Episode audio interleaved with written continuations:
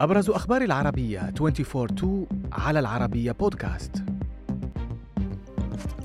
إسرائيل تقصف غزة والفصائل الفلسطينية ترد انفجارات تهز الخرطوم ومدنيون يشكلون دوريات حراسة. نحل سام يتسبب بمجزرة مروعة في نيكاراغوا. نبدأ من التطورات في الأراضي الفلسطينية حيث تجددت الغارات الإسرائيلية على قطاع غزة اليوم الأربعاء ما أدى لمقتل ثلاثة أشخاص على الأقل فيما ردت الفصائل بإطلاق عشرات الصواريخ باتجاه إسرائيل. وبينما أعلنت القناة الثالثة عشر الإسرائيلية أن الجيش بدأ هجوما واسعا على قطاع غزة أكد الجيش في بيان أنه استهدف 40 منصة إطلاق صواريخ في القطاع. كما أفادت الإذاعة الإسرائيلية بأن صواريخ من غزة استهدفت تل أبيب وعطلت حركة الملاحة بمطار بن غوريون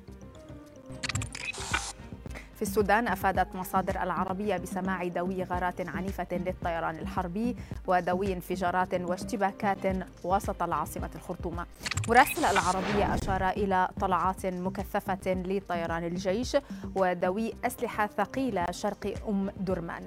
من جهة أخرى اضطر المدنيون في أحياء عدة بالعاصمة إلى تشكيل دوريات حراسة لتأمين منازلهم وممتلكاتهم في ظل استفحال ظاهرة السطو والنهب نتيجة التدهور الأمني في المدينة. وسط تردي الأوضاع المعيشية من انقطاع مياه وكهرباء وإنترنت.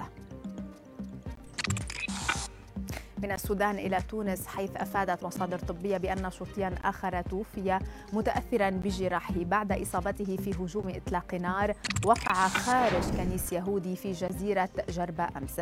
ليرتفع عدد القتلى إلى ستة بينهم المهاجم. تقارير أفادت بأن المهاجم هو من قوات الحرس البحري.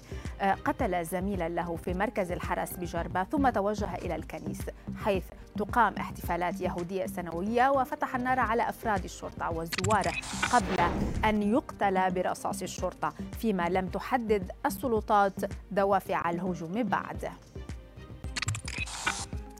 في حادثة غير مألوفة وقعت في نيكاراغوا. أفادت وسائل إعلام محلية بأن ستة أشخاص بينهم أم وابنتها البالغة من العمر ثماني سنوات لقوا حتفهم بعد تعرضهم لهجوم من قبل النحل القاتل في أعقاب حادث مروري.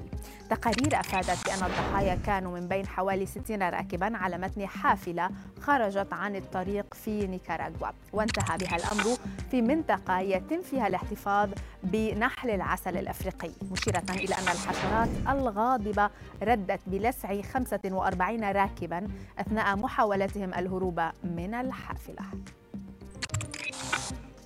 وإلى عالم التكنولوجيا وتحديدا تطبيقات الدردشة. إذ يختبر تطبيق المراسلة الفورية واتساب حاليا ميزة ينتظرها الكثيرون وهي خيار تعديل الرسائل بعد إرسالها. تقارير أفادت بأن مطوري التطبيق يجرون المزيد من التعديلات على الميزة الجديدة استعدادا لإطلاقها في وقت قريب.